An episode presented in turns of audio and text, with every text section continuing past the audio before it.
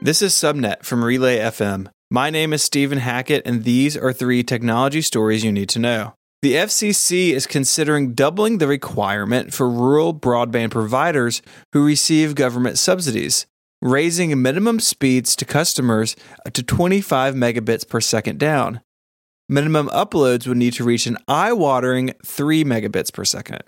FCC Chairman Pai criticized this exact proposal when put forth by his predecessor back in 2015. The fallout of Elon Musk's erratic behavior continues to rain down. This time, it's NASA at the other end of things. The agency is launching a safety review of all of SpaceX operations top to bottom, as well as things at its competitor Boeing.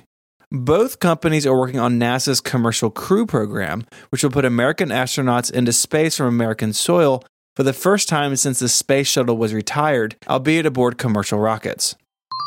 When Disney bought Fox earlier this year, the federal government said that it had to shed its 22 regional sports channels. Reports now say that Amazon is looking to pick up the channels in a move that would greatly bolster its streaming service. Bids won't close to the end of the year, so it'll be a little while before we know how things settle. For additional coverage of these stories and many more, search for Relay FM in your podcast player, and you can hear me on Wednesday on Connected here at Relay FM.